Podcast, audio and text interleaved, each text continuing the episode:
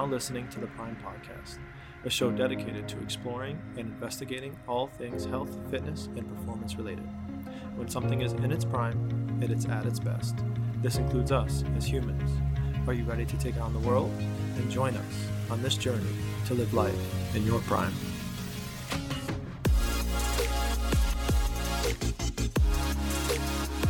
And welcome back, ladies and gentlemen, to another episode of the Prime Podcast. This is episode 22. Uh, and I'm just hanging out, just Tori and I today. Sam is coaching the 3:30 p.m. class, at least very shortly from us starting this podcast. So just Tori and I, and we are going to tackle some issues that I wouldn't say issues, but questions that have come up from previous podcasts from some of our members that have listened to the previous podcast, as well as some other things that I've stumbled upon or have been learning myself along the way. Uh, I recently, well, before I dive in a little bit, hey Tori, Hi. she's here too. She's a little bit more awake today and a little bit more vibrant than she was the last two podcasts. As you can tell by her high, it's already a higher pitch and she has much more energy than. I think I found it out. I think I sing so loud in the car by myself that it's making my voice get deeper and deeper and raspier. I think that's what it really is. So, so what's your favorite song to sing in the car? Currently, Yes. Uh, your your four year old daughter has me listening to Smooth Criminal like consistently. Hello, Michael Jackson. Well, Michael Jackson, and then Fleetwood Mac, of course. And so, just uh, my four year old daughter also, her favorite song right now is Astronauts in the Ocean. Oh. And she requests it by name. And she's like, Daddy, play Astronauts in the Ocean. They're I'm like, You got it. They're well educated children. Yeah, they're, they're, they're, they don't play games when it comes to music. Mm-mm. Yeah, likes Jackson 5. NSYNC. Yeah. NSYNC. And then she'll be like, play Michael Jackson's sister. By that, I mean, she means Janet Jackson. oh but, my God. Yes. We are all in the Jacksons. We are all into 90s. We were playing uh, Spice Girls in the car the other day. Oh, that's a good one, too. Yeah. She right. knows the, like every word, too. Yeah, she's crazy. She can sing it. Abigail's crazy. All right. To start, where we want to go is I, we want to kind of re rewind a little bit and talk about a few of the things that have come up in the previous podcast. One thing that has, you know, someone had asked about, you know, we, we were talking with Sam and talking about meals and talking about different things. One thing that came up was like, yeah, you probably shouldn't really eat uh, the same thing for every meal.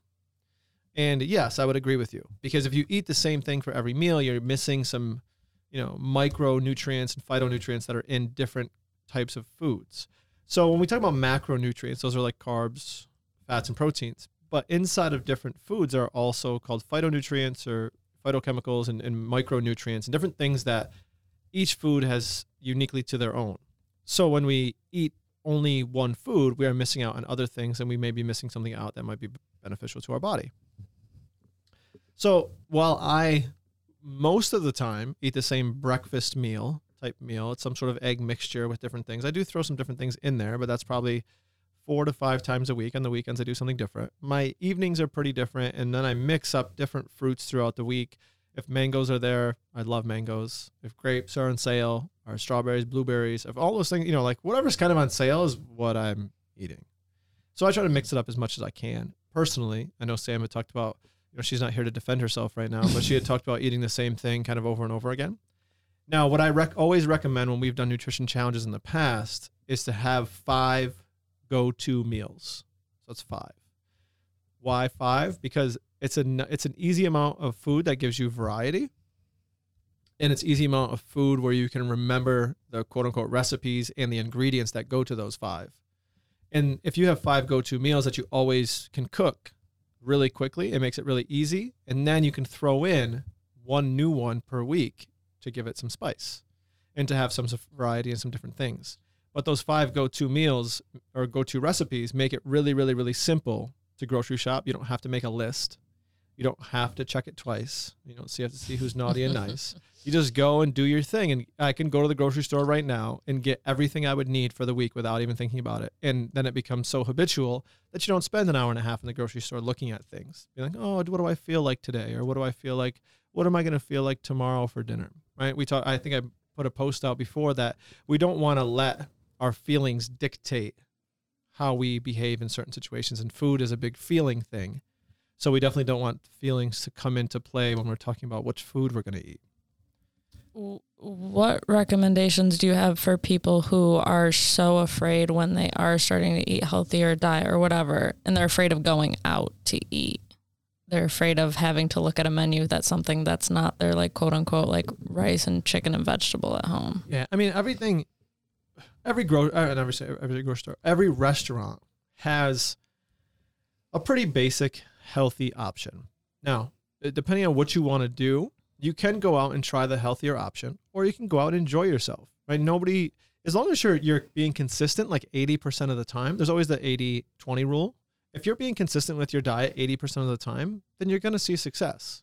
The problem is, is that people they try to eat healthy 20% of the time and they forget about the other 80%. I think we were just talking about this. I think I was talking about it with somebody this morning. It might have been Kaylee. Is that, or was it Kaylee? It was somebody else, maybe. I don't know. But we were talking this morning about how holidays turn into these extended time periods. Maybe it was Ryan. I think it was Ryan, actually. So, like Easter Sunday turns into a Saturday, Sunday, Monday, Tuesday.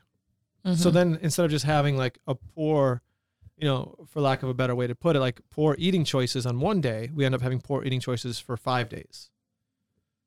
Right. And Yeah. then those five days, if you if you pay attention to some of the stuff that we put out from James Clear, never miss twice. So Mhm. missing once on a holiday or missing once going out to dinner with your friends or missing once in these certain situations is okay as long as you get back on track tomorrow. So but if you miss Saturday because you went out for your friends before Easter and then you splurge on Easter and then you have all these leftover desserts and sweets and then you, and you eat again all that stuff on Monday.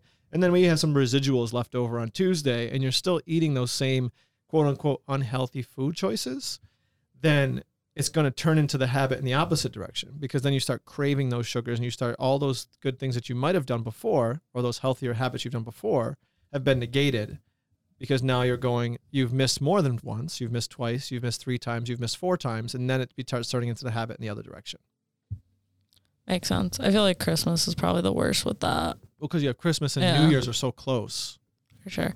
I have a question for you, being that you're a parent. Yeah. I know a lot of parents listen. I saw something the other day, and I see it frequently now. I mean, this wasn't a thing when I was a kid. People give their kids dessert every single night. mm-hmm.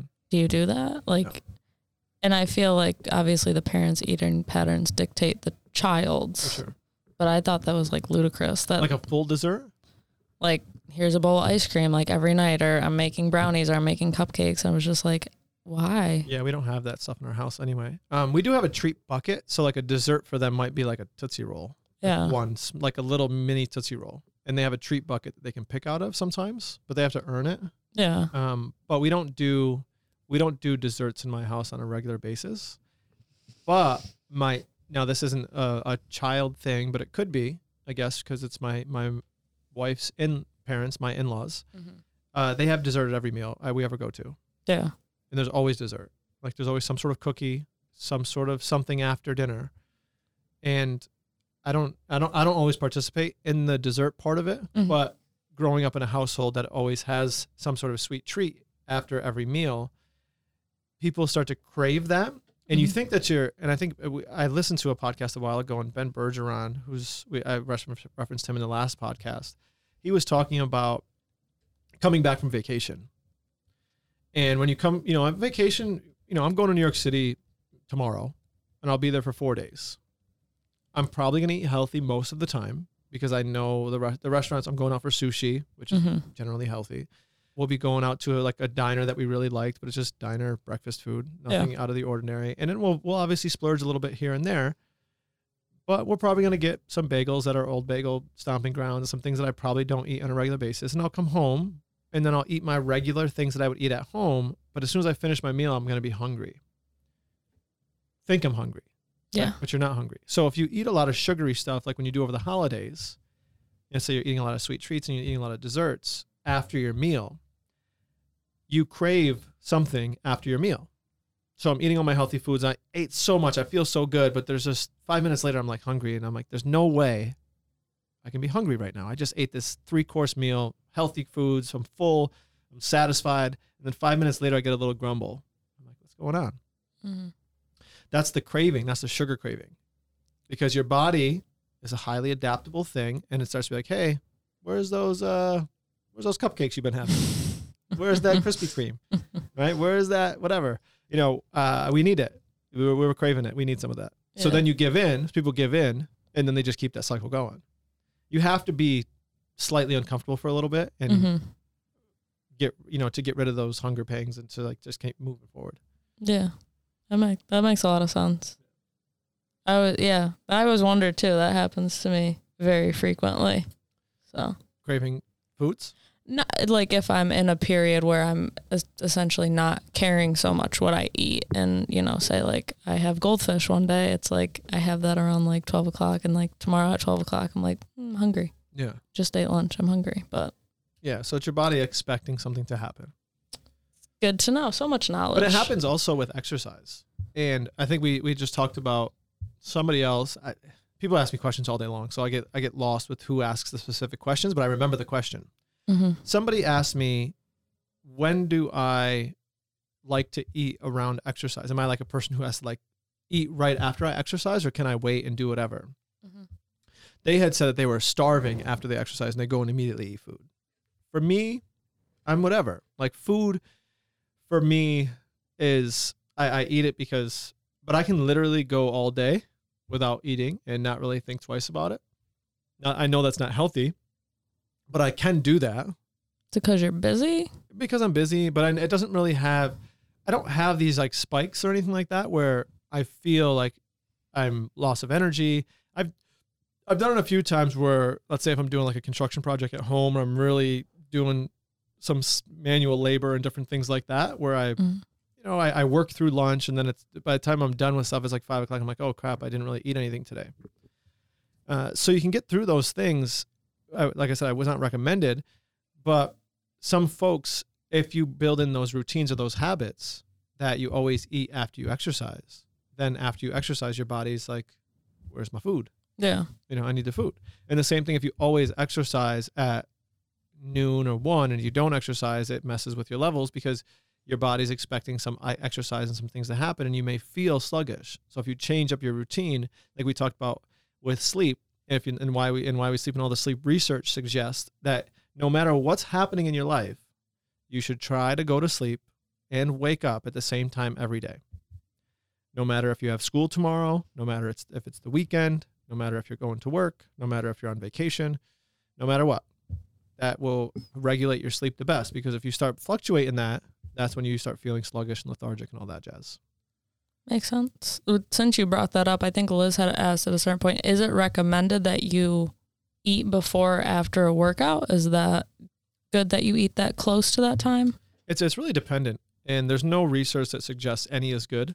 Now, I know we had this conversation in the 5 a.m. class. I asked a few folks if they ate, and Julie uh, was like, "Yeah, I have I have eggs and toast, like one egg and toast before I come here." So I was like, "What time do you wake up that you?" really though. She's like, "I literally just suck it down and I like have some food." A, a while ago, Jamie, I had asked Jamie because I was a, a super early morning workout person when I was in Brooklyn because I went before, I had to go before they had class. Their first class was at six, so I used to work out at four thirty to six, and then go home and get ready for work. And when I used to be a teacher full time, and he used to be like, "Hey, just eat like a half peanut butter and jelly sandwich. Just get something in your system that has some sugar and carbs and stuff like that, so you can Mhm. do something." It didn't work for me, and the the the memory that sticks in my head the most is we had we were doing a 10k on Governor's Island in, in Manhattan. A 10k is like whatever it is, six miles. It was a really fun race, but they had bananas and stuff right out. I had a banana before because I didn't really eat, and I was like, "Oh, I should have a banana before, Mhm. you know, I'll feel good." I thought I was gonna like vomit banana the entire race. I was burping banana. I was so uncomfortable, and it was just so gross in my mouth the whole time. Sorry if you're, you know, eating a banana right now, but I like bananas. I still eat bananas, but that situation for me turned me off. Like I've never been a, I where a person where I eat before I exercise. I need to eat probably two hours for me personally, up to two hours before I do any sort of training, to let things digest and go away a little bit. Otherwise, it'll be it'll just sit there for me. Afterwards, um, they, there's some research that people were trying to put out there that you need to eat. There's this window, this like metabolic window within 60 minutes of exercise. It's been debunked. Like you don't have to eat everything is a cumulative thing. It's Mhm. what you get in the day. It's how it works. Like if you feel like you're low energy and you want to try to eat something a little bit before, then eat something a little bit before and see if it makes a difference. Back to our N of one, you are your own experiment. Everybody's a little different. Like a banana may work great for you, a banana does not work for me. Something before exercise might work for you, and then something else might not. So, what I would recommend if you are going to eat something before is something that's a little bit more fast digesting. You don't want something that's heavy protein and heavy fat because those things take longer to digest in our system. So they're going to sit there when you're trying to, and if you're trying to jump rope and run around and do stuff, they're kind of like just sitting in your stomach. What are some fast digesting things, really quick? Potatoes, starches, like banana is a fast digesting. Okay. Really, I feel like that's so heavy. no, but it's, I mean, if, if you look at the glycemic index, hmm which the glycemic index is the things that spike your insulin the most, which Yeah. is the highest blood, uh, you know, blood sugar and stuff like that. And banana's like way up there. It's similar to white bread. So it's one of those like really fast digesting carbs. Like fruits, any fruit really um, would be beneficial. Some are slower than others. And again, that might be something like, hey, maybe the in, like the, the banana spiked my insulin too much and just made me feel a little off. Hmm Maybe if I had a, an apple, which is a little bit lower on that index, might have been a little bit better. You know, so you have all these different things that you can look at because all these fruits and, and vegetables and, and grains and things like that have different effects on how we digest and how fast our own indiv- individual bodies work through them. Interesting. Anything else from the past episode that we missed or wanted to touch on? Well, Sean had texted me because I was like, I forgot what it's called, and he was talking about it's called bi biphasal sleeping pattern. Sleeping twice a day is called biphasal because he we we had both read why we sleep and talked about it a mm-hmm. lot at the time, and he got he dove a little bit deeper into the sleep stuff. I've been walking around with that fact. When people are like, "I'm tired midday," I'm like, "I know why." I know why now because you have that day, that midday dip, and I mean a lot of it is is related to like temperature and stuff like that too. And and Sean had also responded that productivity in the office in the afternoon is garbage. I wish I can get somebody to realize that in my office. because yeah, because we had talked about afternoon productivity, and it's I mean right now it's three o'clock in the afternoon, but I just worked out, so I'm I'm pretty wired right now. This is like that's that's my favorite time to work out because I fight through that little dip and I'm and have a lot of energy and I'm, I'm ready to go for the rest of the day. Makes sense. I have a full coffee sitting in front of me, but I've only taken one sip. oh, you're back on the coffee grind. Only in the Last afternoon. time we talked, no, no, you no, were no, no, not. No, no, no. Only in the afternoon after I eat food. Okay. So in the morning, it's an energy drink. It's a zero calorie energy drink because I think the sugar was the issue.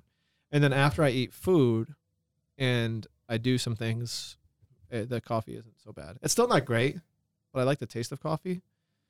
Can we get off topic really quick for a second with real sugar and fake sugar and drinks Sure. and your thoughts on that? Because I'm always like, oh, it says zero calories and there's sucralose. It, what is the harm or anything with sucralose? There honestly there hasn't been any real research that says that it does anything metabolically to you. And people were like, "Oh, it tricks your brain to think this and that and the other thing." It doesn't do that. Um, the only thing that's get, gets kind of is still very new, and I think there isn't a lot of information on is like the xylitol, the sugar alcohols. They put a lot of those in gums. Oh, yes. But I'm gonna be honest, like that's when I stopped eating Quest bars.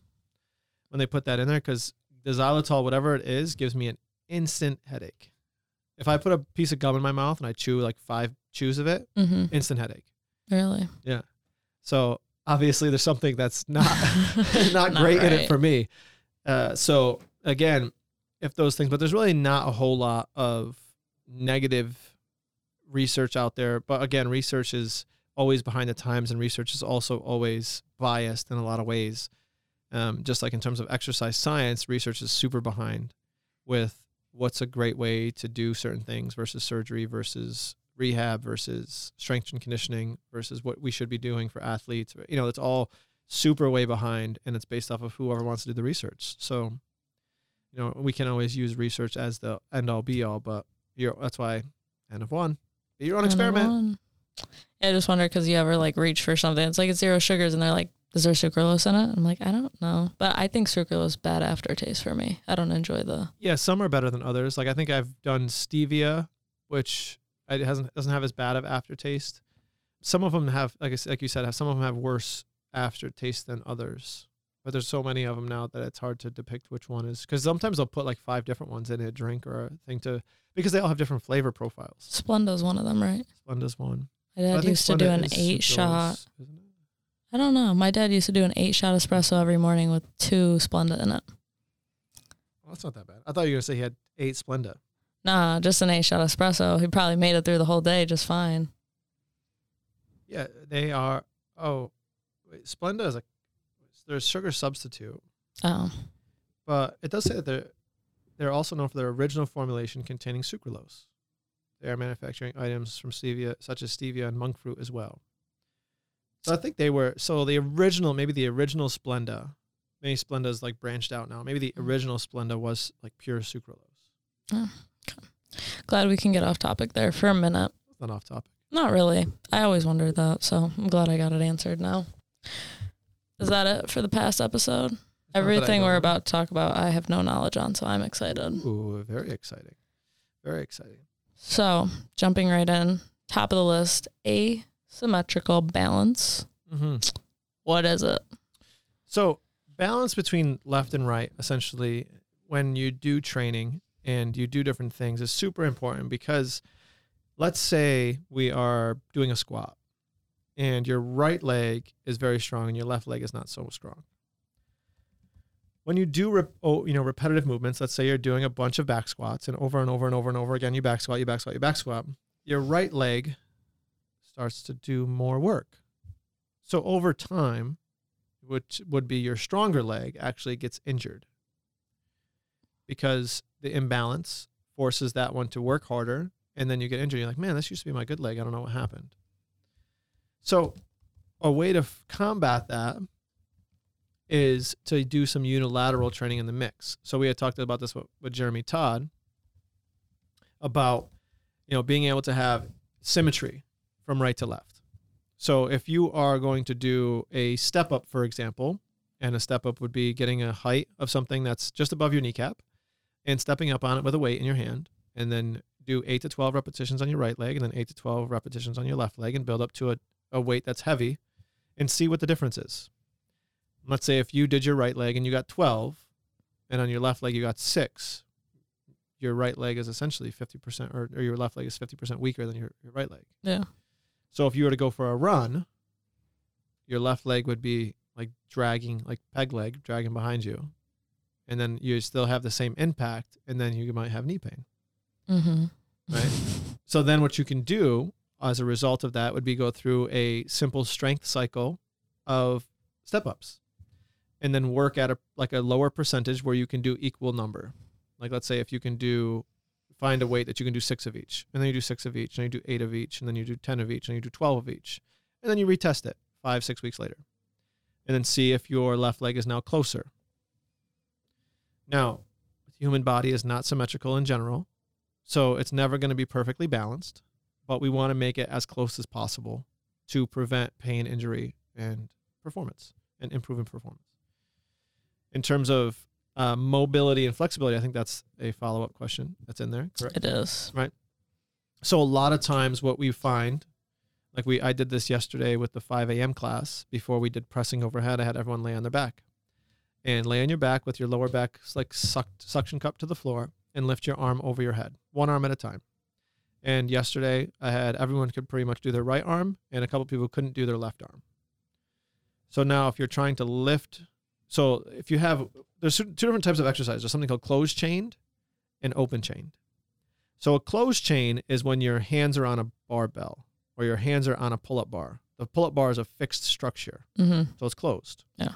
So if I were to go hang from that pull-up bar, my right arm would feel comfortable. My left arm would be like, "Yo, what are we doing here?" Right. So if I were to hang and do a lot of pull-ups and a lot of upper body stuff, that left arm would get pulled into a position that it can't get into by itself.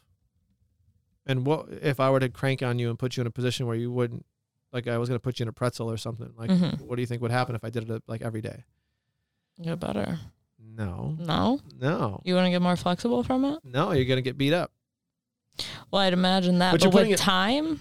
But so if I'm just hanging, Mm-hmm. yes, maybe Okay. it'll get better. That would be a way to fix it. But if I'm trying to do pull-ups, I'm trying to do dynamic movements, Mm-hmm. and I'm trying to throw a barbell over my head and doing all this stuff with weight, Okay. and I'm putting it in a position where it's not comfortable to be in, then no, it's going to actually injure it. That makes more sense. So then what the protocol is is to regain the flexibility first and then build mobility and then build stability or strength. What I just said a lot of words, what do they mean? So flexibility is a passive range of motion. So if you were to lay on your back and I were to lift your if your legs are straight and I were to lift your leg as high as I can, you didn't do any work. It's passive. Right? Yeah. So that would be your hamstring, your passive hamstring flexibility. Now, if I were to then have you, s- then I were to say, which is called our active straight leg raise, I'd be like, hey, Tori, with your leg locked, lift your right leg as high as you can. And it goes half the distance that I was able to push it with my hand. So your active range of motion, your mobility, is half of what your passive flexibility is. Okay. Yes. So then the distance between the two is uncontrollable for you. So you don't have strength there. Mm-hmm. So if you were to do an exercise in a position where you don't have strength in or you don't have control over, that's when you have injury. Okay. So now I'm getting into a position where my body doesn't know what to do. So it leaves me open and susceptible to injury. And that's what happens in shoulder stuff. That's what happens in certain hip mobilities and ranges. So you see people who are like hyper flexible passively, but they can't control those ranges of motion. They can't own that position. So then, in some regard, life will put you in those positions, right? Like if you fall, Yeah. or if you're doing like a heavy weight on something and you try to catch it and you try to do something, it'll pull you in that position. And then because you have no control in that position, you get you get hurt. The people who are hyper flexible, do they see injury more common than others or no? So there's two ends of the spectrum. So people who are hyper flexible and people who are not flexible at all. Both of Mhm. those see more levels of injury than someone who's just in the middle. Okay. Because a lot of times people who are hyper flexible, gymnasts, dancers, they have poor stability and strength and control. So they can get into those positions passively. But when you do it under weight and load, they can't control it. And on the other side of the coin, the people who are super flexible try to force the issue and they can't get into the position. So they end up forcing the issue and then getting hurt that way. Both ends of the spectrum are never good, right? So you always want to be somewhere in the middle. So now we built, which so then the protocol to go back to it would be build flexibility. So increase your range of motion. If you already have it, skip it. Mm. Build mobility, right? Then being able to control that range of motion, and then build strength in the new range of motion. This is like the sticky part that makes it work. So if I just work on flexibility, let's say if I if I work on just the flexibility of my hamstrings, so I could touch my toes right now. But if I don't do anything to make it stick, tomorrow I won't be able to touch my toes again. Mm. So people do that a lot. They just stretch and then they go back tomorrow and they just keep stretching. They they foam roll, they stretch. They foam roll, they stretch. They foam roll, they stretch. They foam roll, they stretch. But then they never build strength through the length, Mm-hmm. right? So they never build strength through the range of motion. So then that range of motion never gets solidified or sticky a stickiness factor. So the, like I said, the protocol is build flexibility, build active range of motion through you know certain basic level exercises, and then build strength in those positions. So if we are working on the overhead position, we might do something like hang, just hang, to build flexibility in the area. So now I can get my arm in a safe position, maybe overhead. I'm just hanging there passively. Right. And then to build stability, like some range of motion in that position, I might do like what's called a floor slide. And maybe we'll link some of these videos in there. A floor slide, maybe lay on your floor on your back and then slide your hands up as if you're doing a press behind your head. But there's no weight or anything like that. I'm just learning how to, to my body's learning how to do it. And then to build stability and strength in that position, I might do an overhead carry. So now I have some weight to it, and my body has to learn how to control this new range of motion that I just unlocked. So I was here. You can you can't see me in the video, but Tori's seeing it. So I, I have my arm kind of out in front of my head. Now I through all the flexibility and other stuff, now I can get my arm back towards my ear. But now if I were to go and do some like crazy clean and jerks, from here to here is new Yeah. my brain is like, yo, I don't know what to do from here to here. So if I get a heavy weight here, like there's a good chance that my shoulder's going to get jacked up. So I need to go and like practice being in that new position with like an overhead carry to build the strength in this new position before I go and challenge it with some dynamic movements. When you do start doing those new positions, those new movements, how frequently should you be doing them? Until they get better. Can, can it be an everyday thing, or would that? I didn't know if Yeah. it would too you much. could build you could build flexibility like flexibility and mobility isn't for right now it's for six months from now Mm. so the more you can do it the the better you're going to be especially if you if you have limitations if you don't have any limitations um like we like there's a couple people that come to mind in my head that are hyper mobile in the gym and they still come in and stretch every day they don't need to stretch stretching is the la- like it may feel better Mhm. but it does nothing for them and if anything it makes their it exacerbates their situation because they're already hypermobile Yeah. and they're just making themselves more flexible. They don't need more flexibility. They need to more stability, more strength in those positions. So stretching isn't going to help. Stretching is going to make it worse. Stretching was another topic. So for the people who aren't in that situation, how important is it for them? Or If you can't get into a position, you can't train in that position. yeah, So if you are, don't have like the overhead flexibility to get your hands over your head safely, then you can't do a press. hmm safely. If you can't, if you can't, if you don't have proper ankle mobility and flexibility, if you don't have good hips, uh, then you can't squat safely. If you can't touch your toes and you don't have good hamstring flexibility, then you can't deadlift safely. So, how important is it? I mean, if you want to not be in pain and you want to exercise and, and build strength and stability and, and have fun and do some of the sexier movements, hmm you better be working on your flexibility. So like before class, people should come in and stretch, or is our we Not have a warm up, but Not not, everybody. everybody. But the I mean, at least here the majority is I'd say it's not 50 50. 50 50. You'd be surprised. And the only way to really know is to get an assessment done. Yeah. So then the coach or you know somebody can go through if you if you're not from our area, then somebody can go through who knows like some of the basic movements. And FMS is a is a pretty common assessment. They call the functional movement screen. Um, that's that will take you through a series of exercises that will reveal some limitations that you might have and then from there you can have what they used to call corrective exercises they don't really call them corrective exercise because it's got a bad rap now but a corrective exercise to correct any imbalances or dysfunction you might have in those movement patterns We're moving along nicely because my next thing was personal training, which falls in with assessments. Yeah. So that versus uh, general group programming and the benefits for it. Yeah. So we recently within the last two months have gone we, we've gone into many different ebbs and flows in the gym throughout the years and i think this might be our last hurrah and we might stick to this for a while every new person who comes into the gym right now has to do personal training and on their first session they get a formal movement assessment they also get a, a body composition assessment through the InBody. So the InBody gives us some basic data, a starting point, and then the, movement assessment also gives us a starting point on how to program their next 6, 8, 12, 24 sessions. So if I if I have somebody who comes in and on their first day in their assessment, they can't do the, they can't they fail the overhead mobility assessment. They fail the the hamstring assessment and they fail let's say a core stability assessment, which is just a plank, then they're not going to be able to do push ups. They're not going to be able to deadlift. They're not going to be able to do anything overhead.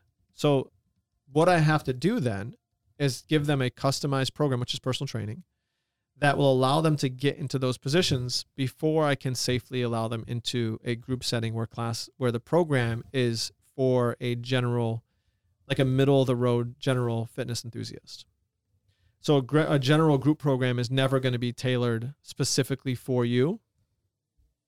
In the class, the coaches, some coaches are better than others at this also, depending on where you go, to modify slightly what the movements might be in there. But what would be even better is if you had your own assessment and you knew what your modifications were. So if you were to come in and do a formal assessment with me, and we would go through everything, and I'd be like, "Hey, Tori, uh, from now on, when deadlifts are programmed, do this for six weeks, and from now on, when pull-ups are programmed, use a dumbbell, or, or when when uh, barbell presses are programmed, do a dumbbell for now because we don't have the mobility on your left arm. So if I do a dumbbell, it'll allow me to it's open chain, so it allows me more freedom versus the closed chain of the barbell. And then here's some homework to improve those every day. And you also need some core stability stuff. So every night, work on uh, building up to a two minute forearm plank. And then you have that homework, you have those ideas, and you can, in your own class, be educated enough to adjust your workout accordingly so that you don't run into issues and be like, well, everyone's deadlifting. I just want to deadlift today. But, and then you end up deadlifting, but you're not supposed to, and you get hurt. No good. No good. so, and that's what happens to a lot of folks who just jump into a, a CrossFit style gym and they do certain things and they, you know, we've been at fault also. And I apologize to anybody who's jumped in or done stuff and who hasn't been had an assessment yet. Um, but things, like I said, things go in ebbs and flows. And we want to make sure that we're in a good position now to make sure that people do come into class and they get these formal assessments and they are able to do stuff in a safe manner. And if you're in a, if you're a group instructor, like it's really easy, like in a class. Like I said, I did it before we did any pressing in our warm up the other day. I was like, hey, everyone lay on the ground, reach your right hand overhead, scan the room. Everyone looks good. Reach your left hand overhead. Oh, John, Jane, Joe, left hand's no good. Let's do a couple of extra sets of this, and then maybe we'll work on dumbbells today.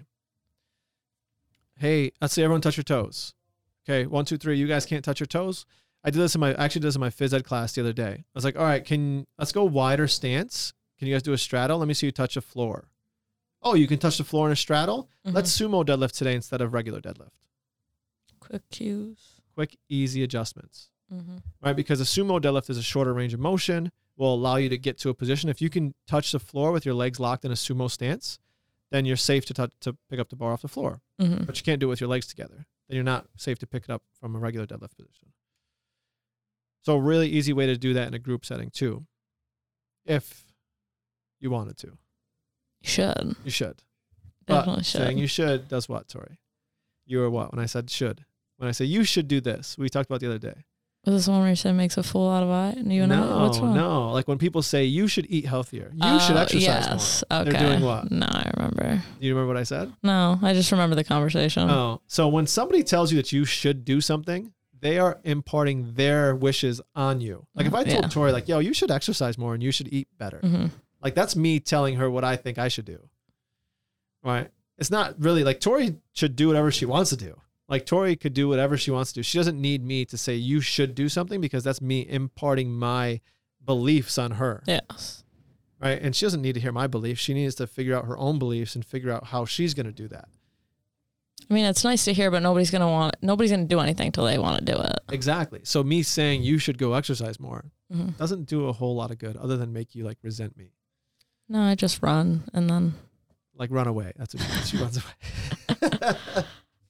But like we were talking earlier, when you're a trainer, you're essentially somebody's life's in your hands. So yes. got to make it worthwhile, especially if there's a barbell over their head. Their life's definitely in your hands. Yeah, and I think uh, Mike Boyle, who was one of my mentors for a long time, and they talk about in there, they have what is the doctor's thing when they their doctor when the doctor's oath? What is it called? You know, like the Mhm. oath that doctors take. No, Look it up. Hippocratic oath. Let's see. She's Tori's gonna look it up. The, I think it's called the Hippocratic oath. Let's see. Let's see what the old Google says. Is it? Yeah, Hippocratic oath. What's the first thing in the Hippocratic oath? That's a lot. Oh, written. What's the first oath? Treat the sick to the best of one's ability. Oh, that's not it. Must have the wrong one. This Yeah, one looks prob- like it's in hieroglyphics. Oh, I that could be the right one. But either way, and they have like their own kind of Hippocratic oath for their trainers. And the first thing is do no harm. Okay. So do no harm. The idea is, and this is where I where I really I've been I've been harping on, on my social media for athletes, is if you get injured, you can't play. If you're in pain, you're uncomfortable, you're whatever, you can't play. hmm If you tear your ACL, you're out for a year. If you do any of these things, you can't play, which means you can't get better.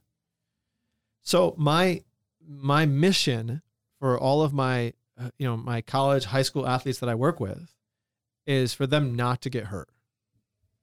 And I do everything in my power to make sure that doesn't happen. Can I completely eliminate the risk of getting injured? No. But with smart training and good coaching, I can seriously reduce the risk. And that can happen in any setting. Do you feel like with those college and high school level athletes we talked about it last time, people hiding dysfunction, do you feel like it's most common with them because they just want to play? Well, they they don't tell you, but also the Shante, the movement maestro, told me a long time ago that the best athletes are the best compensators. So the best athletes find ways to compensate and cheat movements better than other than not good athletes, essentially.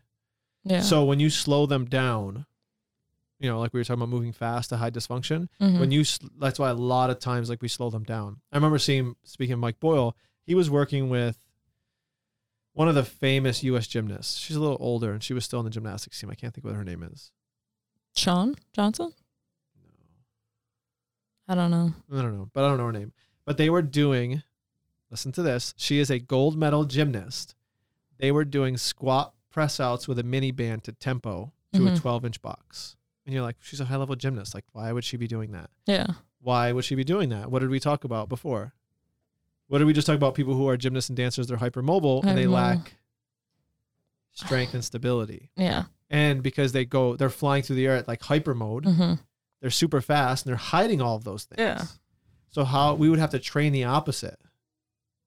So we train them in the opposite Sounds- way because that bucket is already full. So if I had like five buckets here, one would be flexibility, one is mobility, one is strength, one is dynamics. you Yeah. know. And a gymnast, their flexibility is full. Their dynamic stuff is very full. So I need to fill the buckets that aren't full as the trainer. Yeah. So if like a like like I have a bunch of soccer girls that come in who work with me and one of them was like, "Hey, I played two games. I played 180 minutes yesterday. Do I need to run that person? That running bucket is pretty darn full, Yeah. right? So if I have them come in and do like a ton of extra running and changing direction and all this kind of stuff, is that going to be beneficial, or am I going to overfill that bucket? Overfill. And an overfilling your bucket gets you injured hmm because your load has exceeded your capacity, Yeah. right? So if I put too much coffee in my cup, the coffee's going to spill out, and I'm going to get burnt. hmm right? So we have to make sure that we're filling the buckets that are appropriate. So we want to find the things that they aren't doing and train those. So if you're a dancer and you're hypermobile, you don't need to stretch anymore. You've already stretched enough for your whole life. Yep. Right? If you're a meathead and you've just bench pressed your whole life, and you never stretched, you probably need to stretch more, right? So that's where those things kind of balance out and when we're looking at those different things and how they fit in in the buckets and the stress and these different things and how they relate to being healthy for a long time. I'm learning so much. Like I'm kind of like she's ready to be amazed, like enamored. What's the word here? Yeah, she's ready to be a trainer right now. Oh Lord. We always joke that Tori's going to jump in and coach a class. I think it would be one of the funnest class. Not to, you know. So this is one thing that I, I I always see on Instagram, and I don't know, maybe you can tell me because I'm listening to this podcast that I posted to everybody about the the the problem with fat loss or weight loss. I think so. The problem with weight loss, hmm and a lot of like, there's a couple of local people who I follow. They were like students of mine or different things that I see on Instagram, and they're they're females, and they suck in their stomach when they Yeah, you without- see the ribs come Yeah. out on the side. Well, I don't understand the purpose of it because it doesn't. That's not what your abs look like. I just had this conversation the other day with somebody who said they have like the little two pack right here. And they're like, you know, I think that's also my ribs. And I use the exact example. I went on Instagram, I found somebody, I'm like, no, your ribs, if you were to suck in, your ribs come out right here. Yeah, but like sucking in isn't your abs. Like I don't understand No. why that's the. But again, I don't know why that's the attractive thing because I'm not in that circle. And if you haven't listened to, if you know, we'll try to put that in here too. I'm like promoting another podcast. Is the John Berardi um, podcast where there's a three part series and they talk about the problem with weight loss. I posted it to all of our my so my newsletter group. I posted it to the gym's newsletter. I posted it to our Facebook. And in there, they go through the history and why we think that leanness is associated with, you know, godliness, education, success, all these different things, and how these things are ingrained in us from a young age. From simple things like they talked about children's stories, children's mu- movies, children's books. Think about the quote unquote fat or big bodied characters in TV shows like Cartman or uh, Patrick from SpongeBob. These are the examples they made. Oh yeah, I Like- just didn't know who the first one was. You don't know who Cartman is from South Park? He's the fat one. Aren't they? Not to be rude, but aren't they all fat and South No, they're like squares, but he's actually, oh. he's like really fat. oh, okay. Like Patrick from SpongeBob is kind Yeah. of like bigger, right? And they're all like doofy or dumb Mm. or, you know, they they play these roles of being this type of person that isn't an accepted person. They're either bullies, they're mean, angry people, or they're goofy people. They're not necessarily they're not like quote unquote normal. They're always something. Mhm. and they talk about why we think this way and why this has been ingrained in our heads for a long time. This that podcast does a way better job because it's it's highly produced. They have researchers and there's multiple people on there that talk about it. It's very very. It was mind blowing for me in a lot of ways because some of this stuff dates back to early European times, where like the thinkers of the time were literally creating like, hey, we don't want to be associated with slavery so we want to differentiate ourselves. So we're going to be leaner. And now being lean has this association of being a certain way versus like the slaves are heavier. And it was just like really wild stuff of like the history and all the stuff between that. And then we still see some of these body dysmorphia type things on social media every day. Mhm. While it's changing a little bit, I still think because there's so much in your face pictures on social media, it's harder now to navigate and feel comfortable in your own skin because of all the things that you get inundated with every day. Absolutely. I hear about it all the time. I mean, I think some of us all go through it at different points or continuously, but I hear about it from other people all the time too. And then when you're hearing about it from other people, then you obviously get thinking about it yourself. For sure. And I'm going to listen to that podcast though. It's great. It's three parts. It's probably one of the but I I listen to I have I'm a part of a different newsletter for gym owners and, and different people and he had recommended it. He was a gym owner, a big gym owner in New York City. He re- in his newsletter he recommended it like five times, like in the beginning, in the middle, and at the end. He's like, just make sure that you listen to this. If you help anybody in any regard in terms of trying to lose weight or in the fitness industry, you need to listen to this and change how you look at weight loss. And then yesterday, which got a lot of love on our Facebook post, was the post about, you know, like thinking of ways to move your body Mm-hmm. And letting the weight and stuff take it. Like if you can do a pull up, if you can do an unassisted pull up right now, like how much better would you feel versus losing five pounds? Yes. I liked that. I liked that post. Yeah. So if like, I, I got the reason why what sparked it and is the the last three days I've been getting texts and conversations about like five to eight pounds. Mhm. Like it just keeps coming up. It just keeps Yeah. coming up. And I was like, well, five to eight pounds isn't like a lot. Like you just had Easter, you had a lot of salty food, you might have some water retention, and then by Thursday it might be gone. Mhm. So five pounds can fluctuate a lot. It can be very easy. But let's say, and I had this conversation this morning again, but let's say if my goal was to run the Boilermaker and I was so focused on losing weight that, you know, I didn't really focus on my training as much. But if I focused on my training and I went from being able to only run a 3K to now being able, or a 5K to being able to run a 15K, Mhm. would the weight kind of take care of itself? you think so? You think so because the things you need to do in order to run a 15k would all be in alignment with what you also need to do to be able to lose five pounds or 10 pounds. So they're in alignment. Mhm. And James Clear talks about this as well, like having process oriented goals that would also have multiple results. So instead of having a goal of losing 10 pounds, have your goal to be eat vegetables at every meal. If you ate vegetables at every meal, would those five pounds eventually take care of themselves? So if your goal is to, you know, let's say the pull ups, if my goal is to go to the gym every day for the next year, would I be closer to being able to do those pull ups and probably lose those 10 pounds Mhm. and probably have better confidence and have all these other great side effects? But if I just look at these like really weird, like number things that what happens when you get to the 10 pounds? Does your life magically like the, the heavens open up and your your life gets better?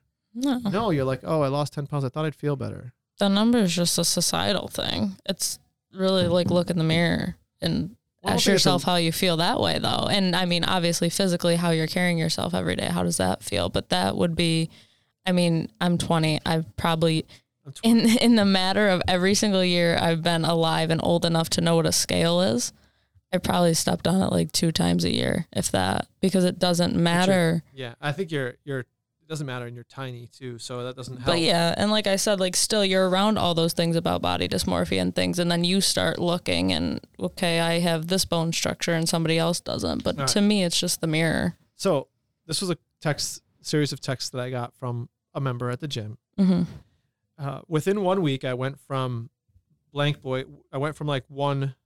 I'm just gonna use fake numbers, like 150 to 159, hmm and I feel gross and huge. I'm never eating candy again. I'm never eating such and such food again. Yeah. Right. I said, "Do you feel gross because of the weight, or do you feel gross because you feel gross?" hmm Right. Feeling gross because I feel like a meat stick. a heavier meat stick. So the answer is because of the weight.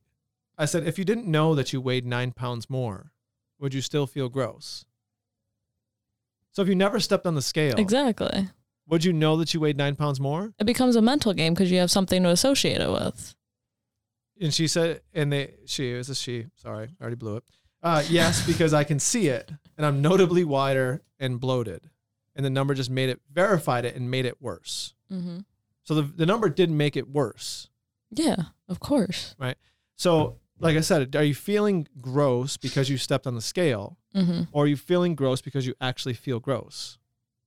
Because if I step on a scale right now and I'm like, damn, like I'm 10 pounds more than I was last week, I hmm feel- maybe I do feel kind of bad.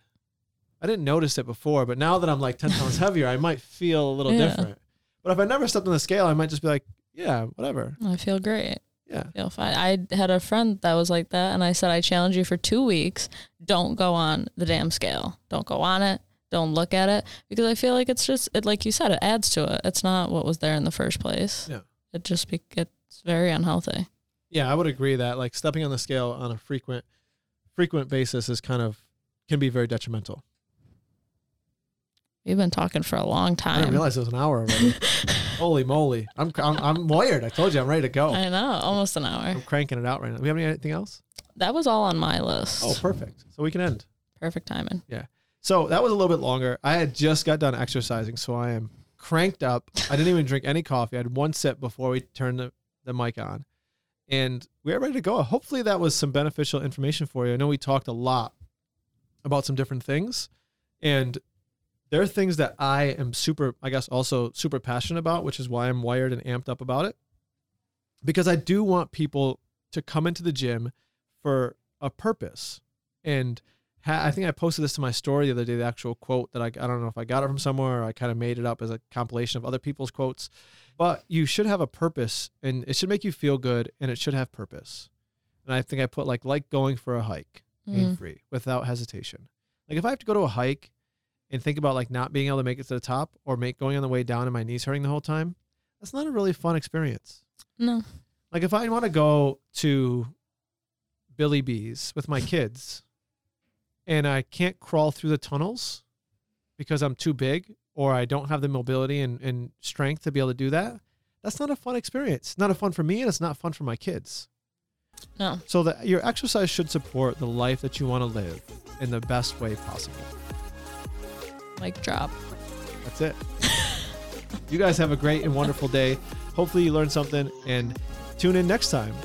And we'll keep giving you info to help you find your prime. Love you. Peace.